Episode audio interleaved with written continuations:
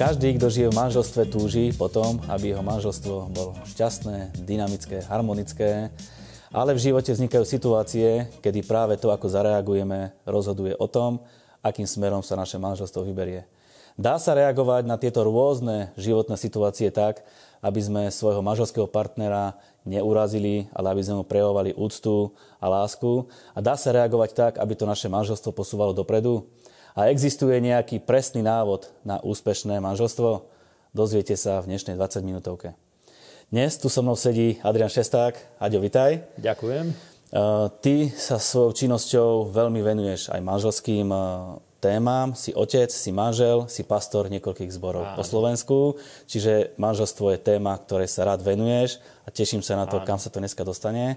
Takže dobre sa cíť, nech dnešná debata je dobrá. Naposledy sme spolu robili debatu, ktorá sa týkala manželstva ako celku. Áno. Takže si ju môžete pozrieť zo záznamu. Dnes sa budeme vedomať rôznym situáciám, ktoré vedia vzniknúť pri manželstve. Hej. Nebude to klasicky, čo je manželstvo, ale skúsime tie situácie, ktoré vzniknú a niekedy môžu byť aj veľmi zábavné, niekedy môžu byť dramatické a skúsime sa porozprávať o tom, ako by bolo dobre reagovať na tie situácie. Takže, keďže máme manželov, eh, vie vzniknúť určite nejaký problém, nejaký konflikt. Je to znak toho, že manželstvo není v harmonii? Hmm, nemyslím si. Eh, Dá sa to povedať aj tak. Ja sa pamätám, keď som bol tínedžer, tak eh, v starých filmoch, ja mám rád veľmi staré filmy, tam všetko vyzeralo také ideálne. A veľa ľudí na základe toho robilo si obraz o živote ale neskôr aj kinematografia preniesla sa k tomu, že ľudia chceli skorej obraz reálneho života, pretože stretávajú sa s konfliktami, s problémami, je treba riešiť rôzne situácie a práve preto vidíte, že aj vo filmoch dneska už e, nemajú problém hociaké situácie e, napäté, vypeté, e, aj pikantné, štiplavé zamieš, zamiešať do tých filmov alebo do tej produkcie. A práve si myslím, že to je kvôli tomu, že ľudia chcú mať reálny živý obraz o živote. A práve preto, že v manželstve sú dve osoby, ktoré sú v podstate na jednej rovine a každá z nich je slobodná bytosť so svojím názorom, so svojimi vlastnými myšlienkami, pocitmi, vnímaním a dobrovoľne sa rozhodli, že chcú spolu žiť v manželstve, chcú uzatvoriť spolu manželský zväzok. Práve preto aj po vstupe do manželstva každý má, môže mať rozdielný prístup k tomu, ako riešiť rôzne situácie, rozdielný pohľad na to, ako vyhodnotí rôzne situácie, ako vidí budúcnosť a všetky tieto veci sú potenciálnym zdrojom konfliktov. Teda určite konflikty alebo výzvy alebo aj rôzne vypeté situácie sú normálnou súčasťou života. Predstavme si manželstvo, kde vznikne nejaký problém, ale ten problém nemá manželstvo ako také, ale jednotlivec. Tak mal by ten jednotlivec tomu partnerovi vešať na nos jeho problém, alebo by mal prebojovať problém sám? Uh, podľa toho, čo sa to týka, hej, že uh, určite nie je dobré zaťažovať okolie svojimi vlastnými problémami a každý by mal vedieť vyhodnotiť, či problém, uh, ktorý ho vnútorne zaťažuje, či je skorej jeho osobnou výzvou a je to jeho osobný problém, alebo či to je niečo, čo je vzájomný problém a bráni to spoločnému vzájomnému fungovaniu. Pretože určite sú situácie, ktoré e, mal by si každý vyriešiť sám v sebe a e, pokiaľ to nie je nutné, netreba okamžite hneď prvú vec je, že svoje myšlienky, pocity a hociaké e, vnútorné nálady e, odovzdať tomu partnerovi, zvlášť pokiaľ viem, že môže mať, ja neviem, náročné vypeté obdobie, či v práci, alebo z iných dôvodov. Ale pokiaľ by to malo dlhodobo trvať, a hrozila by situácia taká, že už to poškodzuje to vzájomné fungovanie, tak určite eh, je prirodzené, že spolu otvoria tieto veci. Nezaťažujú v prvom rade eh, eh, svoje okolie, nie je dobré v prvom rade ísť a riešiť veci či už s priateľmi niekde v bare, alebo v reštaurácii, na káve, alebo niekde inde. Je normálne, že medzi sebou začnú rozprávať o veciach. Takže by sme sa vedeli zhodnúť na tom, že keď je problém, netreba ho oddaľovať, neriešiť, ale asi je dobré Áno. riešiť. Áno. E, musí mať e, každý nejaký problém, každá nejaká hádka vyťazá porazeného? že je, je cieľom toho dokázať, že a pozri sa, mal som pravdu a zase, zase som lepší ako ty. Určite eh, každý má niekedy pravdu. Sú ľudia, ktorí si myslia, že len oni majú pravdu ale vychádza to z toho, ako celkovo chápeme manželstvo. Hej. Ja osobne vidím aj zo skúsenosti, vidím to, že je na mieste, že vždycky niekto musí ustúpiť, pretože ináč by bolo možné aj hociakú hlúposť vyhrotiť do extrémov, až do takých, že uh, môžu rozprávať o absolútnom krachu manželstva, o absolútnom uh, proste nepochopení, o životnom omyle, že vstúpili do manželstva. Ale uh, určite, zvlášť keď sú také veľmi napäté situácie, niekto musí dostať zdravý rozum a ustúpiť. Preto, aby zbytočne sa vec nehrotila, pretože eh, to nie je riešenie, že vždycky niekto musí mať pravdu. A takisto druhou vecou je, že videl som to aj z pastorácie, že v niektorých manželstvách ľudia takto chápu, že skorej presne je tam ten konkurenčný boj, dokazujú si, kto je silnejší, kto má väčšiu pravdu, kto eh, lepšie veci eh, nejakým spôsobom rozumie, chápe. A už eh, celý tento postoj je ale zlý, pretože manželstvo je o vytváraní a posilňovaní vnútornej jednoty. Nie o tom, že v manželstve je treba dokázať, kto je schopnejší, kto je silnejší, koho majú deti radšej, kto zarobí viac peňazí a tak ďalej, že táto súťaživosť môže fungovať eh, v prírodzených rôznych procesoch, v živote, v zamestnaní, kdekoľvek, ale určite nie v manželstve.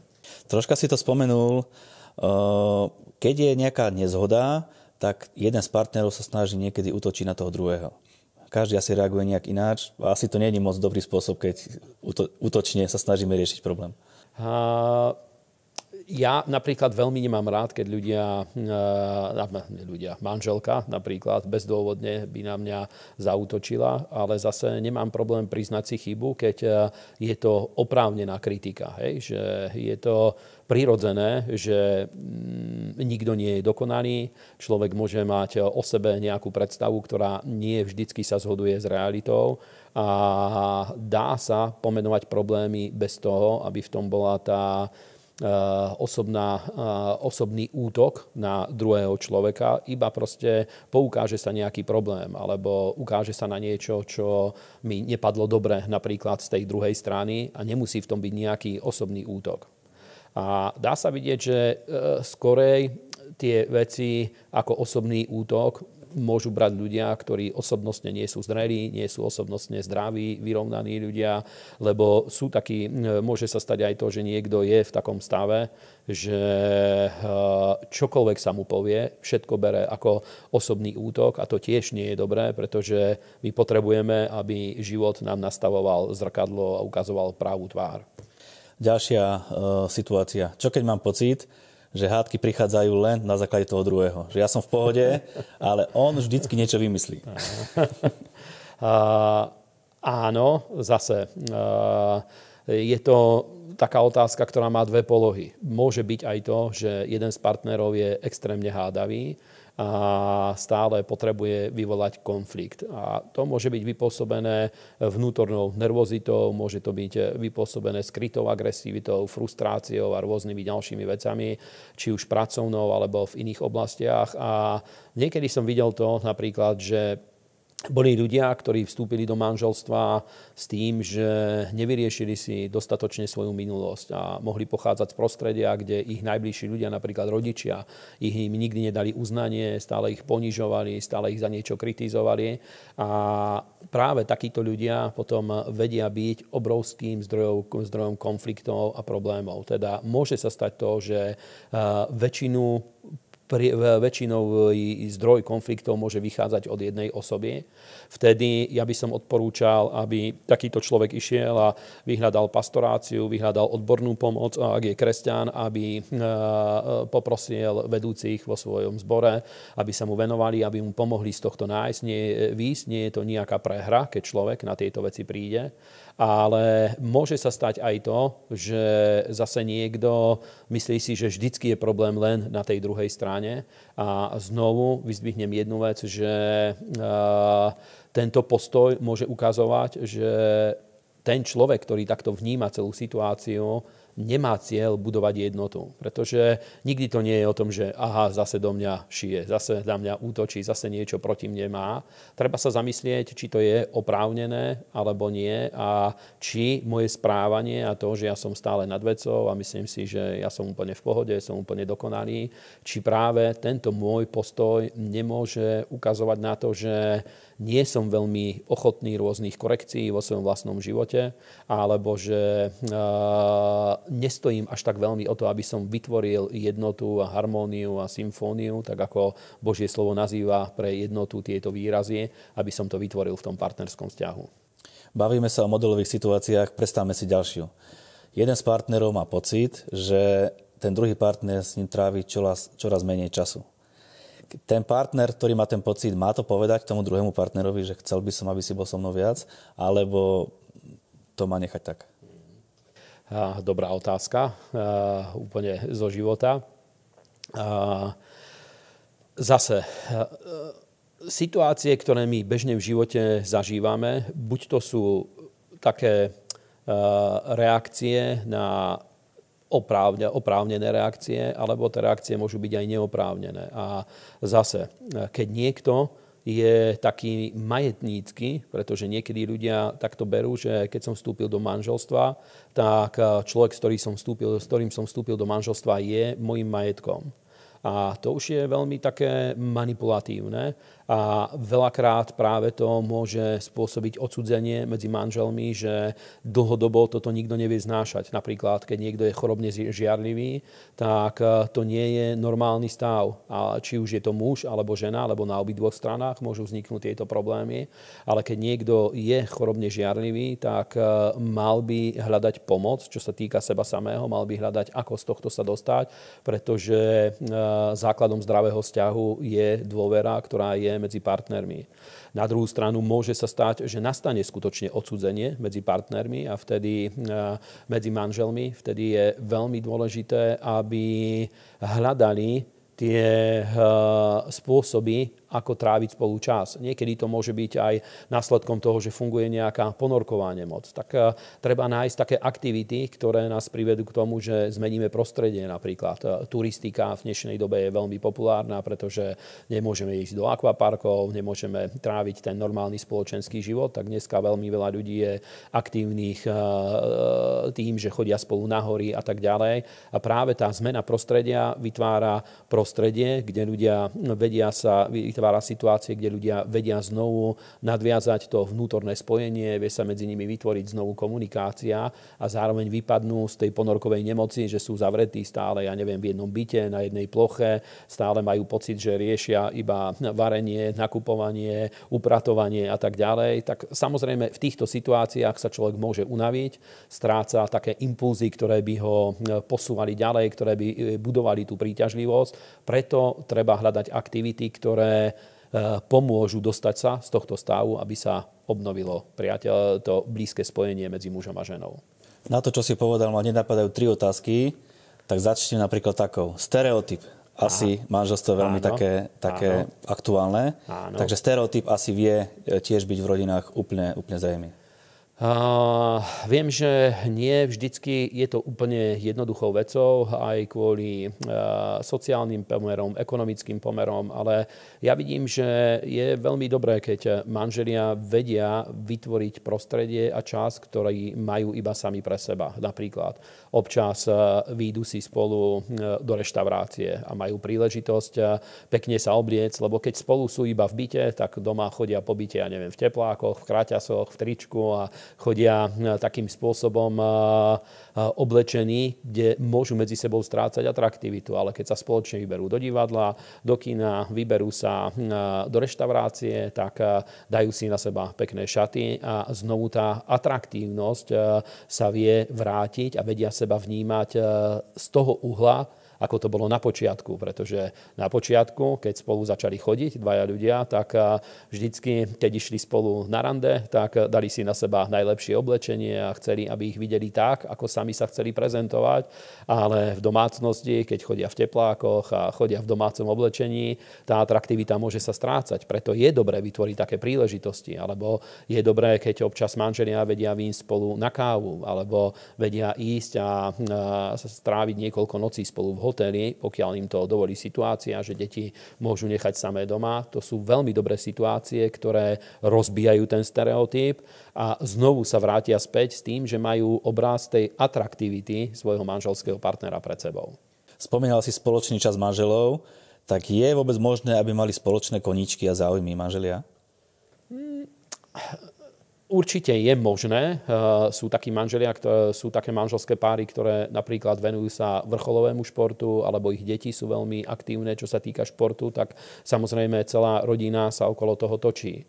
Potom eh, môže sa stať, že spoločne vybudujú nejaký biznis a veľa vecí sa potom v rodine točí okolo toho biznisu a úplne veľa vecí majú spoločných, takých, že nútení sú, e, sú nútení dookola stále riešiť určité veci spoločne a aj koníčky môžu byť niečím takýmto, či už je to turistika, cyklistika, fitness, čokoľvek. Ale zároveň je normálne, že každý z nich má aj svoje vlastné nejaké koníčky práve z toho dôvodu, aby e, dostal príležitosť, povedzme, že vyvetrať svoju hlavu, aby vrátil sa späť s čistou hlavou, aby e, vedel vypadnúť z toho, že e, stále musí riešiť napríklad v manželstve e, nejaké problémy, ani nie, že manželské problémy, ale rodinné problémy.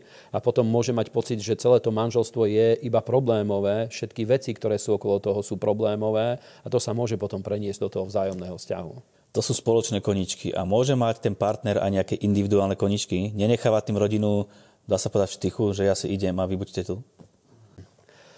Pokiaľ nájde zdravú mieru, tak je to úplne normálne. Alebo pokiaľ je tá miera uh, taká, že uh, pokiaľ je tá miera taká, že si to vyžaduje absolútne odovzdanie, znovu poviem napríklad nejaký šport, niekto môže uh, venovať sa tomu, že je, hrá fotbal, keď aj dedinskú lígu alebo nejakú inú, nemusí byť vrcholový športovec, ale vyžaduje to niekoľkokrát do týždňa e, tréning, vyžaduje to to, že každý týždeň je zápas alebo dvakrát do týždňa.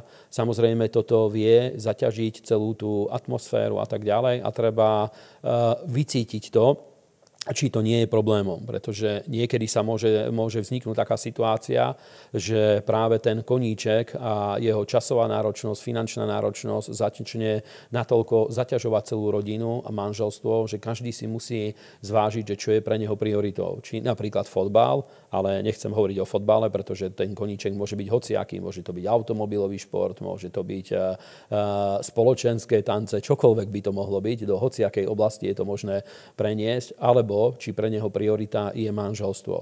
A to sú t- proste to uloženie priorít ukazuje práve na to, že aký postoj voči tomu človek zaujme. E, bavíme sa o pocitoch partnera. Viem nejako zistiť, čo prežíva alebo aké má pocity. Dá sa to vôbec? Musím sa ho na to pýtať. Alebo je tam aj nejaká súčinnosť empatie dôležitá?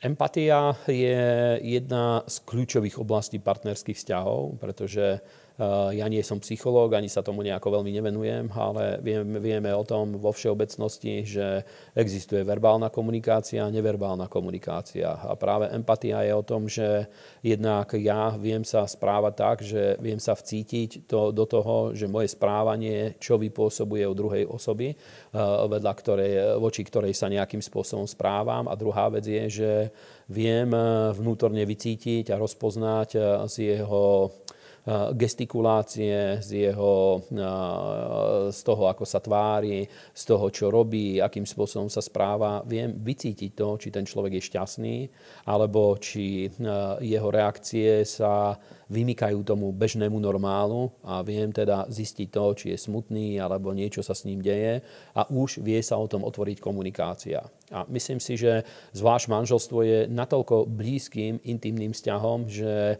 tam je to úplne žiadané, aby vedeli jeden druhého takto spoznať a veľakrát eh, to veľmi dobre padne, keď eh, niektorý z tých eh, manželov má nejak, rieši nejakú vnútornú záležitosť, vnútorne niečo rieši, niečím je zaťažený a ten druhý sa ho spýta. A môže to, že povie, že uh, ja neviem, že mám veľmi náročné obdobie v práci a som zamyslený kvôli práci a je to normálne, nechám ho na pokoji. Alebo je možné, že vznikne to, že uh, otvorí sa niečo, čo skutočne trápi toho manžela a ja mu viem v tom pomôcť a znovu je to niečo, čo posilňuje náš vnútorný vzťah a posunuje nás to ďalej. Položím teraz také dve ťažšie, kontroverznejšie otázky. Má e, partner mať prístup k partnerovmu telefónu, mobilu? Uh, áno, ale na druhú stranu uh, nie je to normálne, keď niekto má potrebu každý deň, alebo niekoľkokrát za deň, alebo uh, každý, uh, alebo veľmi často tieto veci robiť. Znovu, uh, manželstvo a vzťah je o absolútnej dôvere. Pokiaľ je podozrenie na to, že e, je, niekto sa začne správať čudne, začne sa správať zvláštne, tak e, určite je, je oprávnené to, že chce skontrolovať stav, aký je, už len kvôli tomu, aby nebol oklamávaný. A v tomto zmysle si myslím, že aj muž, aj, e, ani muž, ani žena pokiaľ nemajú čo skrývať, tak nemajú s tým nejaký problém. Aj keď je to určitý zásah do súkromia, ale zase už to, že ja som sa rozhodol s niekým, s niekým vstúpiť do manželstva, ja som e, urobil krok a takisto aj on, ktorým som e, mu otvoril svoj život a dal som mu e, legálny priestor a príležitosť na to, aby vstupoval do môjho súkromia. Teda nemyslím si, že je správne to, keď niekto na to reaguje obrovskou urážkou a okamžite je konflikt na stole, alebo dokonca začnú hovoriť o rozvode iba za to, že niekto sa pozrie do môjho telefónu, pretože pokiaľ ja hrám čistú, fér, otvorenú hru, tak nemám čo skrývať. Samozrejme, pokiaľ by niekto, znovu poviem, robil to chorobne, pretože môže byť aj to, že niekto je tak chorobne žiarlivý, že cíti, že musí stále kontrolovať toho druhého, musí o ňom všetko vedieť, to neukazuje zase na zdravý vzťah, pretože zdravý vzťah je na absolútnej dôvere. Ja nemusím kontrolovať svoju manželku, neprestajne, čo robí, ona nemusí neprestajne kontrolovať mňa, ale samozrejme, keď by niekoľko dní som eh, bol mimo domova a ani poslo, aby som o tom nepovedal, tak bolo by to zvláštne. Alebo takisto moja manželka, keby takýmto spôsobom začala sa správať, alebo keď by eh, našiel si niekto z nich okruh priateľov, s ktorými, ktorých vôbec nepoznám, eh, ktorých ja vôbec nepoznám, alebo moja manželka by ich nepoznala a začnem s nimi tráviť výrazne veľa času, tak takýmto spôsobom nedá sa budovať normálny partner, e, manželský vzťah, nedá sa dlhodobo budovať manželstvo s takýmito postojmi. Dobre, múdro si sa popasoval s touto odpovedou. Uvidíme, ako ti to pôjde s tou druhou. Intimný vzťah Áno. a sexuálna oblasť. Áno. Ako tam nájsť správnu rovnováhu, aby aj jedna strana bola spokojná, aj druhá strana bola spokojná? Uh, základ eh, aj v tejto oblasti je základ veľmi jednoduchý. Božia Biblia nám hovorí jedno veľmi duché, jednoduché pravidlo a možno niekto sa čuduje, že prečo o intimnej oblasti začínam tým, že sa odvolám na Bibliu.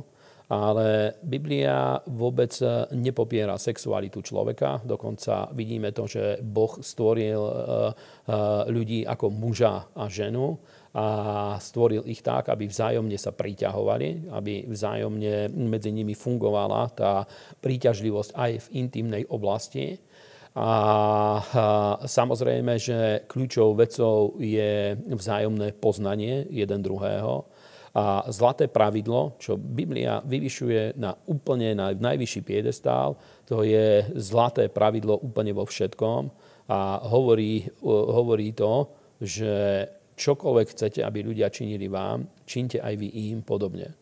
Teda je dôležité poznať svojho partnera, je dôležité chápať jeho vnímanie a jeho potreby a je dôležité chápať aj to, že intimná oblasť nie je len o bradí, ale je o dávaní. A keď obidvaja sú nastavení na to, že chcú robiť svojho partnera šťastnejšími, svojho manželského partnera šťastnejšími, chcú byť pre neho obohatením, tak vie zdravým spôsobom fungovať aj tento intimný život. Mm-hmm. Záverečná otázka. Áno. ale myslím si, že sa s ňou budeme, alebo je treba sa s ňou boriť mm. každý deň aké dôležité je odpustenie v manželstve. Lebo priestor na odpustenie je asi každý deň, keď, keď je to manželstvo správne. Dá sa to vôbec byť taký odpúšťajúci manžel, manželka? No, nahral si mi veľmi dobre. Táto otázka, myslím si, že je jedna z kľúčových oblastí toho, aby manželstvo prežilo. Zvlášť uh, v prvých, ja sa pamätám, že my keď sme sa zobrali, prvý rok bol veľmi taliansky, veľmi bol divoký práve kvôli tomu, že ja som bol skorej apatický, moja manželka tak, ako dá, každá dáma má byť, bola skorej akčná, energická žena. A počase jeden druhého sme natoľko ovplyvnili, že ja som sa stal e, takisto energickejší, vystúpil som zo zóny svojej apatie a svojej nečinnosti a moja manželka zase sa skľudnila. Takže vzájomne sme jeden druhého posunuli do takej roviny, aby to dobre fungovalo. A práve kvôli, tým, práve kvôli tomu, kým dvaja ľudia nájdu tie uh, body dotyku, v ktorých sa vedia spojiť, v ktorých vie medzi nimi vzniknúť, v ktorých vie medzi nimi vzniknúť to vzájomné splínutie, vzájomná jednota, tak kým toto nájdu, musia sa naučiť správať tak a každý musí nájsť to, že ako sa správať tak, aby som neubližoval svojmu manželskému partnerovi. Kým na toto prídu, tak je absolútne dôležité odpustenie a manželstvo na to, aby prežilo. Dneska ľudia na toto nie sú veľmi nastavení a raz aj za Ježišom prišli farizei a pýtali sa, či je možné, aby muž dal žene rozvodný list. Vtedy v tej dobe nebolo možné, aby žena žiadala o rozvod, iba muž toto mohol urobiť. A mohol prepustiť svoju manželku. Bolo to také obdobie, ktoré bolo silne sústredené na mužov. A Ježiš odpovedal veľmi múdro. Ježiš hovorí, že tieto problémy sú pre tvrdosť srdca a absolútne vyzdvihol a myslím, že e, už 2000 rokov, toto je absolútne kľúčová pravda, ak manželstvo má prežiť, základným faktom je, že treba odpúšťať. A e, aj to ešte poviem, že raz za Ježišom prišiel e, jeden z jeho učeníkov a pýtal sa, že pane, koľkokrát odpustím svojmu bratovi za deň, či aj sedemkrát. A Ježiš mu odpovedal to, um, to, uh, to veľmi silnou odpoveďou. Povedal mu, že hovorím ti, že nie 7 krát, ale 77 krát 7 za deň mu odpustíš. To je 490 krát za deň hovorí, že odpustíš jednému človeku. Nie, že všetkým dohromady, ale jednému človeku. Teda hovorí o tom, uh, mne to hovorí jednu vec, a síce, že odpúšťať treba úplne stále. A znovu poviem aj to, že zdraví, sebavedomí ľudia a v spoločenstve s Bohom každý vie nabrať zdravé sebavedomie, vie sa stať, stať zdravo sebavedomí, pretože poznaním Boha ľudia poznávajú aj samých seba, pretože ľudia boli stvorení na Boží obraz, tak vedia získať takú vnútornú silu, čo sa týka ich osobnosti a ich života, že vedia sa stať, vieme sa stať odpúšťajúcimi ľuďmi. Aj ja, aj každý. Verím, že naše odpovede vás aspoň troška posunuli dopredu, že ste tam našli aspoň kúsok toho, čo ste hľadali. Aďo, ďakujem za tvoj čas. S radosťou. Bolo to veľmi príjemné. Áno. My sa uvidíme na budúci týždeň. Budeme radi, keď nám napíšete nejaký komentár. Majte pekný čas.